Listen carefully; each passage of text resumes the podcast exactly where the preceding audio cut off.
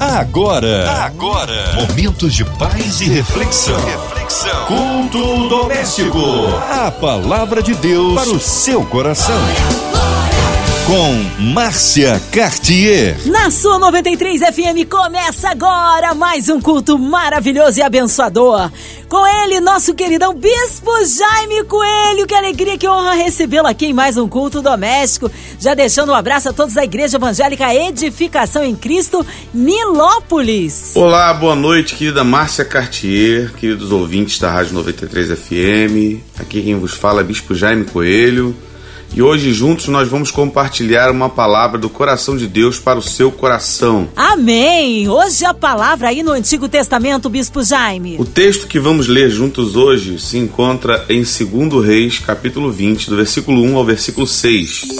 A palavra de Deus para o seu coração. Vamos ler?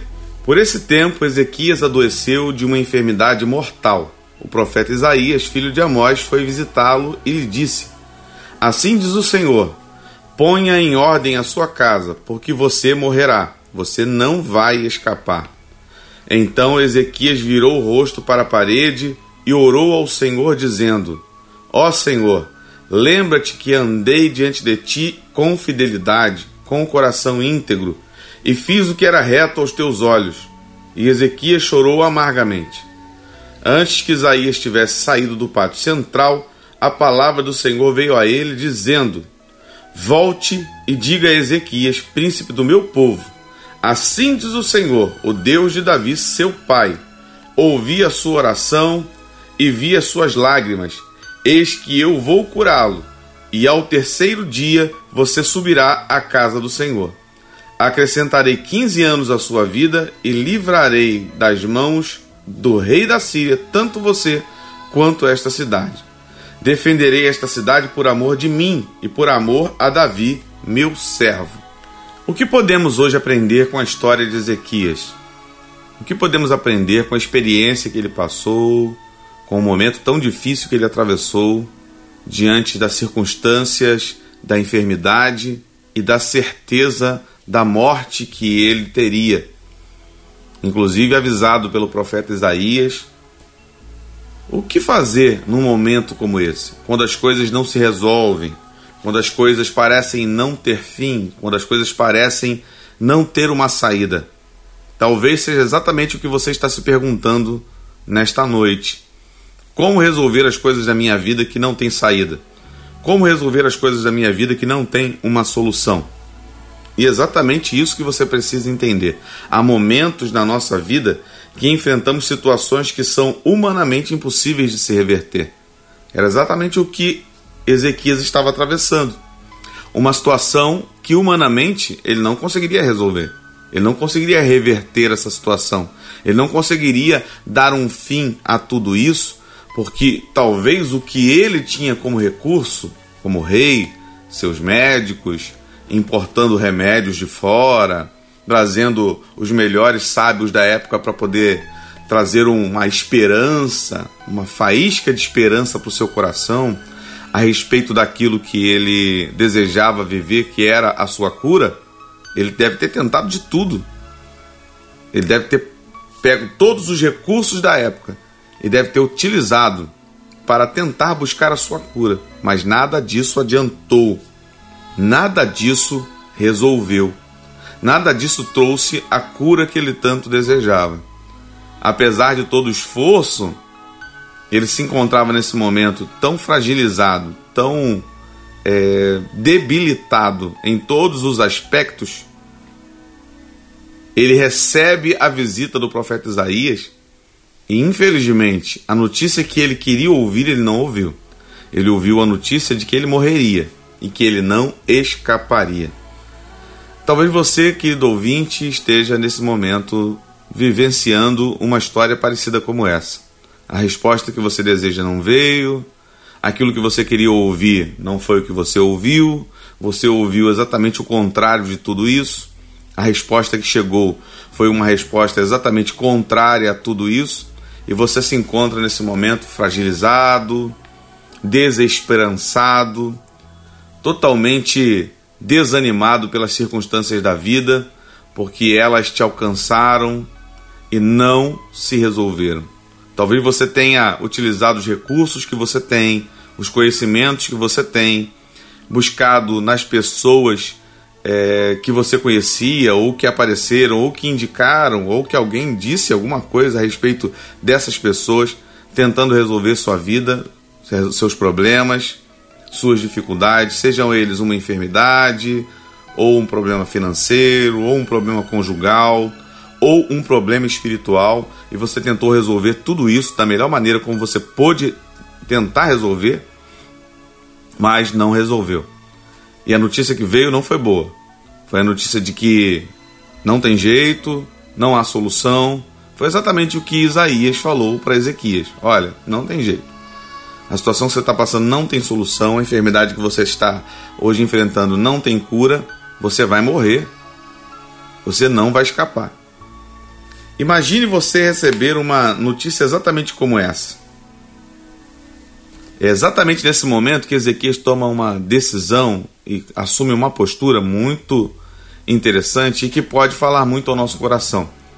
A Bíblia diz que ele se virou para a parede e orou ao Senhor com toda sinceridade possível. Virar-se para a parede talvez signifique virar-se para todas as coisas humanas que já foram tentadas. Virar-se para a parede talvez é, signifique você se voltar contra tudo aquilo que é recurso humano e se, e, e se focar somente em Deus e colocar a sua atenção somente no Senhor, porque foi isso que ele fez. Agora ele foi orar, ele foi falar com Deus e nesse momento ele chora amarguradamente. Agora o interessante disso tudo é que Ezequias ele vai fazer uma oração muito sincera sobre o que ele estava sentindo, sobre como ele estava se sentindo, e ele vai dizer nessa oração como nós lemos: Ó Senhor, lembra-te de que andei diante de ti em fidelidade e com o coração íntegro, e fiz o que era reto aos teus olhos. E Ezequias chorou amarguradamente. Então, de que fidelidade que Ezequias está falando? Talvez seja uma coisa que a gente precise falar aqui para que você entenda que tipo de fidelidade. Alguns reis, e a maioria dos reis anteriores a Ezequias, não foram fiéis a Deus. Fizeram o que não era reto aos olhos do Senhor, alguns irritaram profundamente a Deus.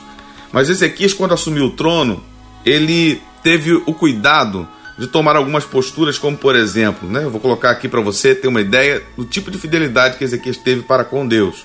Ele mandou purificar o templo.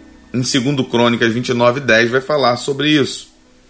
Agora me tem vindo ao coração que façamos uma aliança com o Senhor, Deus de Israel, para que se desvie de nós o ardor da sua ira. Ele manda nesse momento purificar o templo. E como ele manda purificar o templo? 29, 16 ele manda tirar toda a imundícia do templo. E os sacerdotes entraram na casa do Senhor para a purificar e tiraram para fora ao pátio da casa do Senhor toda a imundícia que acharam no templo do Senhor. E os levitas a tomaram para levarem para fora ao ribeiro de Cedron. Estabeleceu o culto a Deus. Levantou de madrugada, ajuntou os maiorais da cidade e subiu à casa do Senhor trouxeram sete novilhos, fizeram um sacrifício perfeito, porque o número sete significa perfeição, então sete novilhos, um sacrifício perfeito diante do Senhor. Ele restabelece a Páscoa, uma das três festas em estatuto perpétuo em Israel, segundo Crônicas 30, versículo 1. Depois disto, Ezequias enviou mensageiros por todo Israel e Judá, e escreveu também cartas a Efraim e a Manassés para que viessem à casa do Senhor em Jerusalém para celebrarem a Páscoa ao Senhor Deus de Israel. Então ele manda purificar o templo, ele manda tirar toda a imundície do templo, ele agora restabelece a Páscoa, além da limpeza que simboliza a santidade. Ele agora restabelece a Páscoa, que significa reorganizar e começar a reorganizar a questão cultual, os cultos ao Senhor no templo ele restabelece a Páscoa, que era um estatuto perpétuo e que as pessoas precisavam manter isso de geração em geração e foi abandonado. Tenha esse cuidado restabelecer o culto ao Senhor e os cultos que Deus deixou como direção.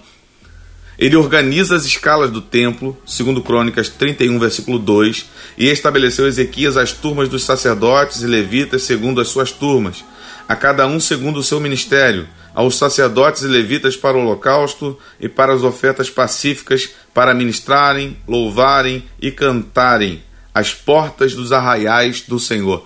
Então ele agora vai organizar o culto, as escalas, quem vai fazer o quê, como é que funciona, o tempo, né, quando você vai fazer, ele vai organizar esse culto, essa liturgia ao Senhor, do culto ao Senhor. E imagine, depois de toda essa fidelidade, Ezequias deve ter se perguntado: Poxa, mas eu tenho tentado fazer tudo certinho. Eu tenho tentado andar direitinho em santidade, em comprometimento, em aliança, organizando as coisas, deixando as coisas nos seus devidos lugares. Puxa, e mesmo assim, Ezequias não saiu fazendo o que veio na cabeça, uma loucura, por exemplo. Ah, já que eu estou sendo fiel, então agora também eu vou andar de qualquer maneira. Não. Ezequias vira para a parede e vai orar e vai falar com Deus dessa fidelidade e vai chorar amarguradamente. Ele chorou, chorou, chorou e chorou. Talvez seja exatamente isso que você está fazendo hoje.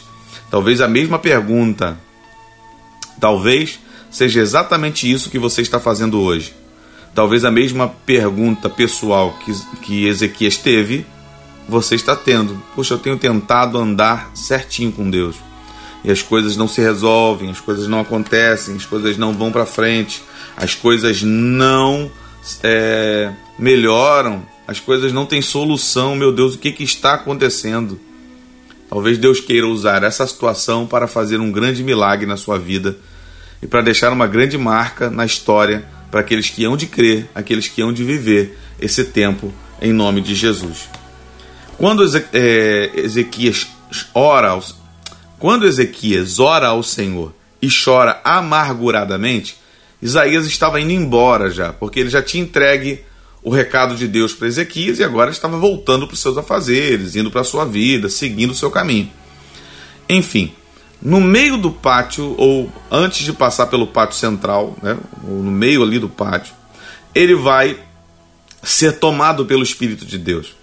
Deus vai novamente falar com Isaías e vai dizer para ele: volte. E isso é muito interessante, né?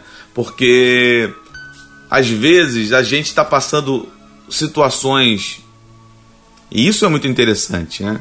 Porque às vezes nós estamos passando situações que não se resolvem, parece que não vão para frente, parece que as coisas não funcionam, e de repente Deus resolve agir de uma maneira graciosa, gloriosa, magnífica para a glória dele mesmo, claro, não é para sua glória, não é para minha glória, a gente precisa entender isso. No final a gente vai falar um pouquinho sobre isso também, mas a gente precisa entender isso não é por mim, por causa da minha glória, do meu prazer, mas é pelo nome dele, para a glória dele.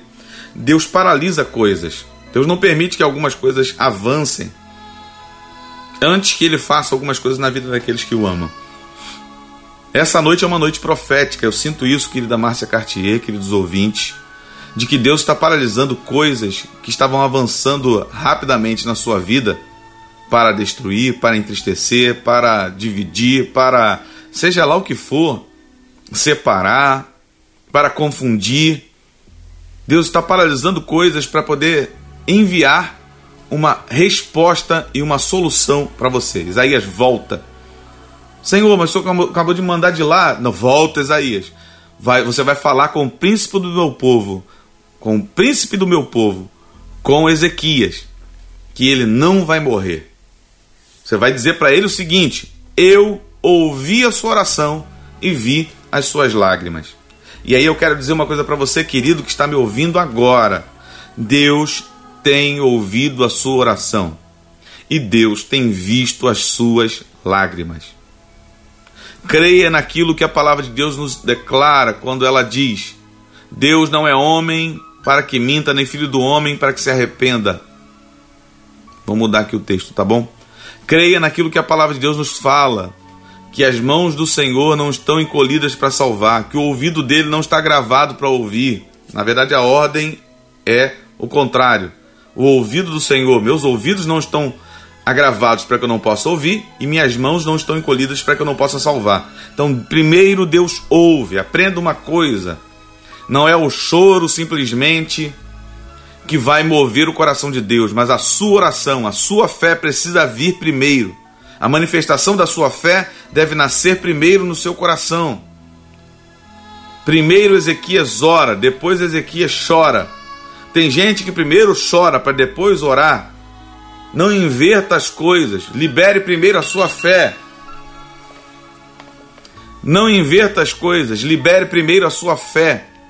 Libere primeiro a sua capacidade de crer. Depois você pode chorar, você pode chorar amargamente, porque o que você está passando não é algo fácil. E Deus entende isso. Você pode chorar, ninguém está dizendo aqui para você não chore, não. Você pode chorar, mas você precisa primeiro crer, confiar, ser sincero com Deus, mesmo que a sua oração, aos seus olhos, não seja a melhor oração que você possa fazer, mas tem que ser uma oração sincera. Olha a oração de Ezequias: Senhor, eu tenho sido sincero, eu tenho sido fiel, eu tenho é, é, é, sido inteiro de coração nas coisas que o Senhor me deu. Então Deus ouve a oração de Ezequias, Deus vê o seu choro, e a palavra foi linda, né? Olha que palavra linda. Diga para ele: Eu ouvi a sua oração e vi as suas lágrimas. Sabe o que Deus está falando para você nessa noite? Eu tenho ouvido a sua oração e eu tenho visto as suas lágrimas. Eu tenho colhido as suas lágrimas. Eu tenho estado com você no momento em que você chora. Eu tenho estado com você no momento em que você ora. Você não está sozinho. Eu estou ali contigo, filho. Então creia que no seu momento de aflição o Senhor está lá com você. Ele está ouvindo, ele está vendo e ele não está alheio às coisas que você está passando. E Isaías deveria dizer para ele: ouvir a sua oração, via suas lágrimas e dizer: Eu vou curá-lo. O Senhor disse para Isaías: Diga para ele, eu vou curá-lo. Então Isaías chega lá e diz para Ezequias que o Senhor o curaria. O Senhor está dizendo: Assim te diz o Senhor, eu vou curá-lo. Eu vou curá-lo. E no terceiro dia você subirá à casa do Senhor. Talvez hoje comece o seu terceiro dia. Talvez hoje comece a virada de página da sua vida. Talvez hoje comece um novo ciclo para você. E Deus vai dizer assim: diga a ele que eu vou acrescentar a ele mais 15 anos para que ele possa viver, para que ele possa desfrutar, para que ele possa fazer aquilo que o coração dele está inclinado a fazer, me glorificando, me exaltando e engrandecendo o meu santo nome. Mais ainda, diga a ele que eu o livrarei do rei da Síria e também livrarei essa cidade. E aí entra algo no final do, do texto que nós lemos que nós precisamos lembrar sempre, queridos. Não é por mim, não é por você, não é porque somos bons ou maus, não é porque merecemos ou desmerecemos, não seria graça. É porque não merecemos mesmo que Deus decide fazer. O Senhor vai dizer: por amor de mim mesmo e por amor a Davi, meu servo. A Davi, porque ele lhe fez uma promessa, e a ele mesmo, porque ele faz para que o nome dele seja glorificado, para que o nome dele seja exaltado, para que o nome dele seja engrandecido entre as nações. Entenda isso. Por que você quer o seu milagre? Para que você quer o seu milagre? Você quer o seu milagre para que o nome do Senhor seja glorificado? Você quer o seu milagre para que a glória seja de Deus? Você quer o seu milagre para que o Senhor seja reconhecido? Você quer o seu milagre para que a aliança que ele tem com aquilo que ele falou, o compromisso que ele tem com aquilo que ele falou, porque ele não é homem para mentir, nem filho do homem para se arrepender, permaneça para sempre de pé por um propósito por uma glória que é só dele. Coloque isso no seu coração e entenda que Deus fará, mas fará para que o nome dele seja glorificado. Eu profetizo na sua vida hoje que as situações serão revertidas. Eu profetizo na sua vida hoje que a cura chegará. Eu profetizo na sua vida hoje que ainda não é o fim. Eu profetizo na sua vida hoje que os seus três dias de virada começam hoje os seus três dias para uma virada de página, para um novo ciclo, para um novo ciclo se manifestar na sua vida, para um tempo diferente do que você tem vivido até agora, se revele a você. Deus deu a Ezequias mais uma chance. Claro, aquilo que Isaías falou não era mentira, ele iria morrer, tanto é que morreu 15 anos depois. Mas Deus deu a ele a oportunidade de viver algumas coisas que ele não poderia ter vivido, de fazer algumas coisas que ele não poderia ter feito, de vivenciar experiências que ele não, não poderia ter experienciado. Nós precisamos entender isso. O Senhor pode lhe dar uma nova chance.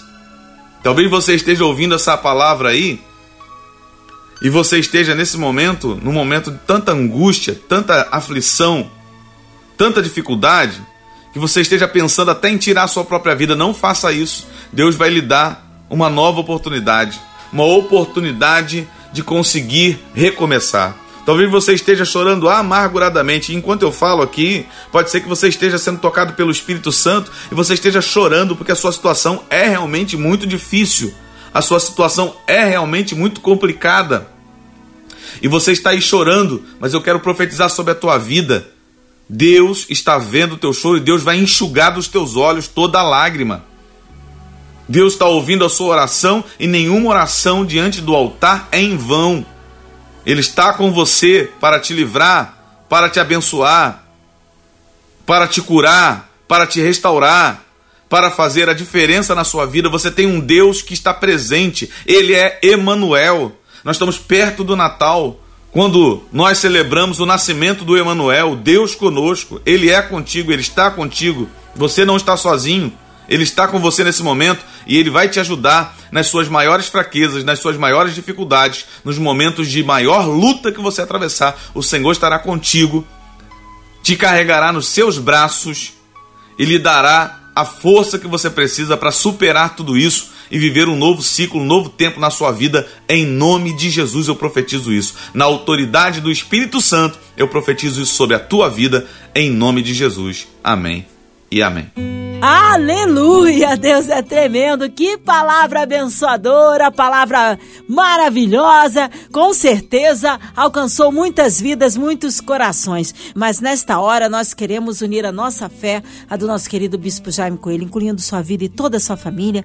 Você que está em casa, no seu carro, no seu trabalho, no hospital, numa clínica, encarcerado talvez com o coraçãozinho enlutado, colocando a cidade do Rio de Janeiro, nosso Brasil, autoridades governamentais, declarando aí bênçãos sem medidas para você que está ligado na, os nossos pastores, nossos missionários em campo, nossas igrejas, nosso querido Bispo Jaime Coelho, sua vida, família e ministério, a equipe da 93 FM, nossa querida irmã Evelise de Oliveira, Marina de Oliveira, Andréa Mari Família, Cristina Xisto e família, nosso irmão sonoplasta Fabiano e toda a sua família. Vamos orar? Bispo Jaime colocando a cidade do Rio, nosso Brasil, autoridades governamentais no altar de Deus. Oremos.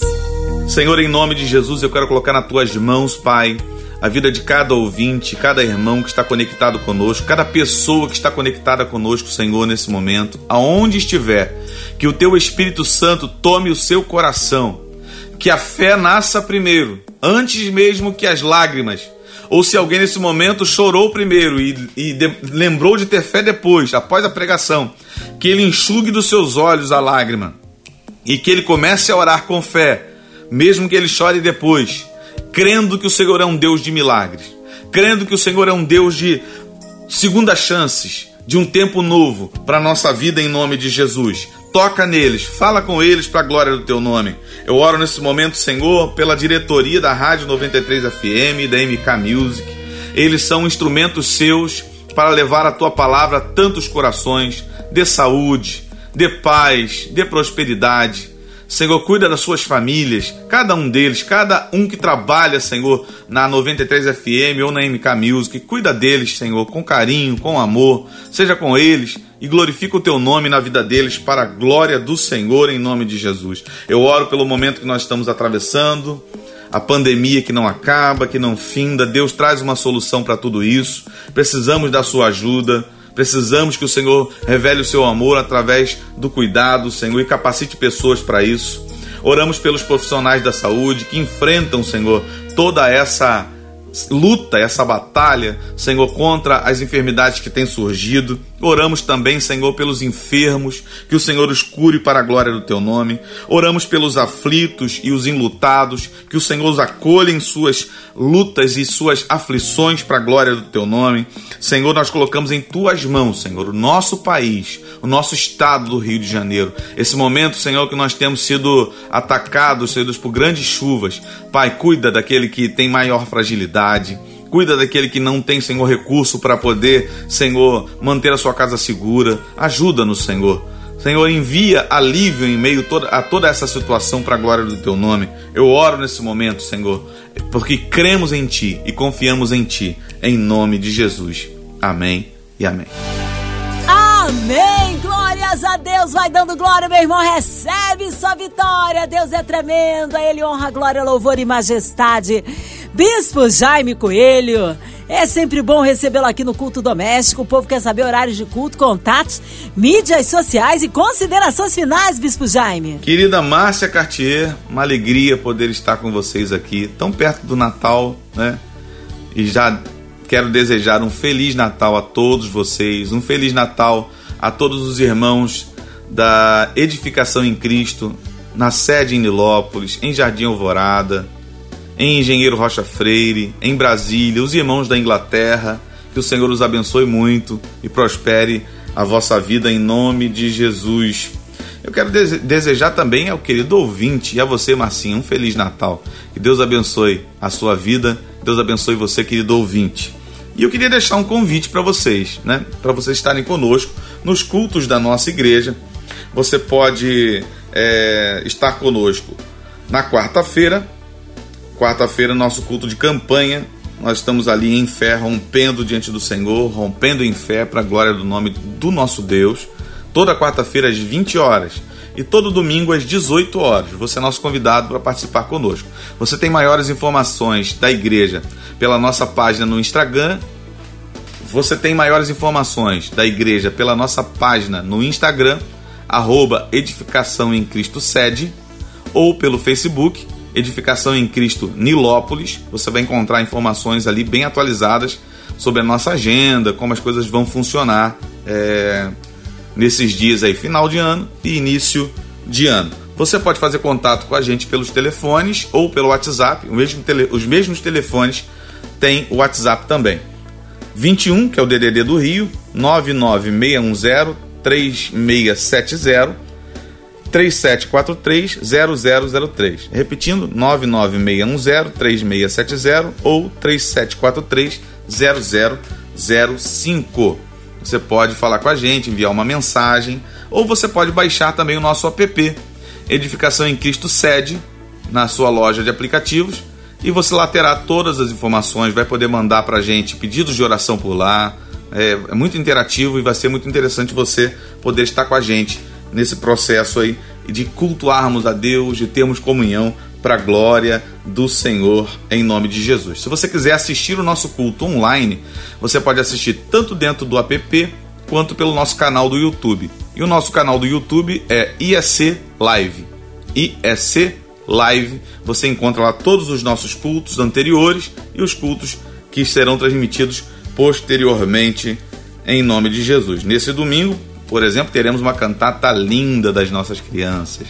O nosso jardim vai estar se apresentando e vai ser uma bênção às 18 horas, dia 26 de dezembro, às 18 horas, você é nosso convidado. Bom, eu fico por aqui agradecendo a oportunidade mais uma vez de compartilhar uma palavra do coração de Deus com você, Marcinha, e com cada ouvinte. Que Deus os abençoe. Novamente, Feliz Natal, um próspero ano novo. Um beijo no coração de cada um de vocês Cristo é a nossa esperança. Amém. Obrigado, carinho. A palavra, a presença. Um abraço a todos da Igreja Evangélica Edificação em Cristo em Nilópolis. Seja breve o retorno, nosso querido Bispo Jaime Coelho. Um Feliz Natal, Bispo Jaime. E você, ouvinte amado, continue aqui. Tem mais palavra de vida para o seu coração. Lembrando, de segunda a sexta, aqui da sua 93, você ouve o Culto Doméstico e também podcasts nas plataformas digitais. Ouça e compartilhe. Você ouviu? Você ouviu? Momentos de paz e reflexão. reflexão. Culto doméstico. A palavra de Deus para o seu coração.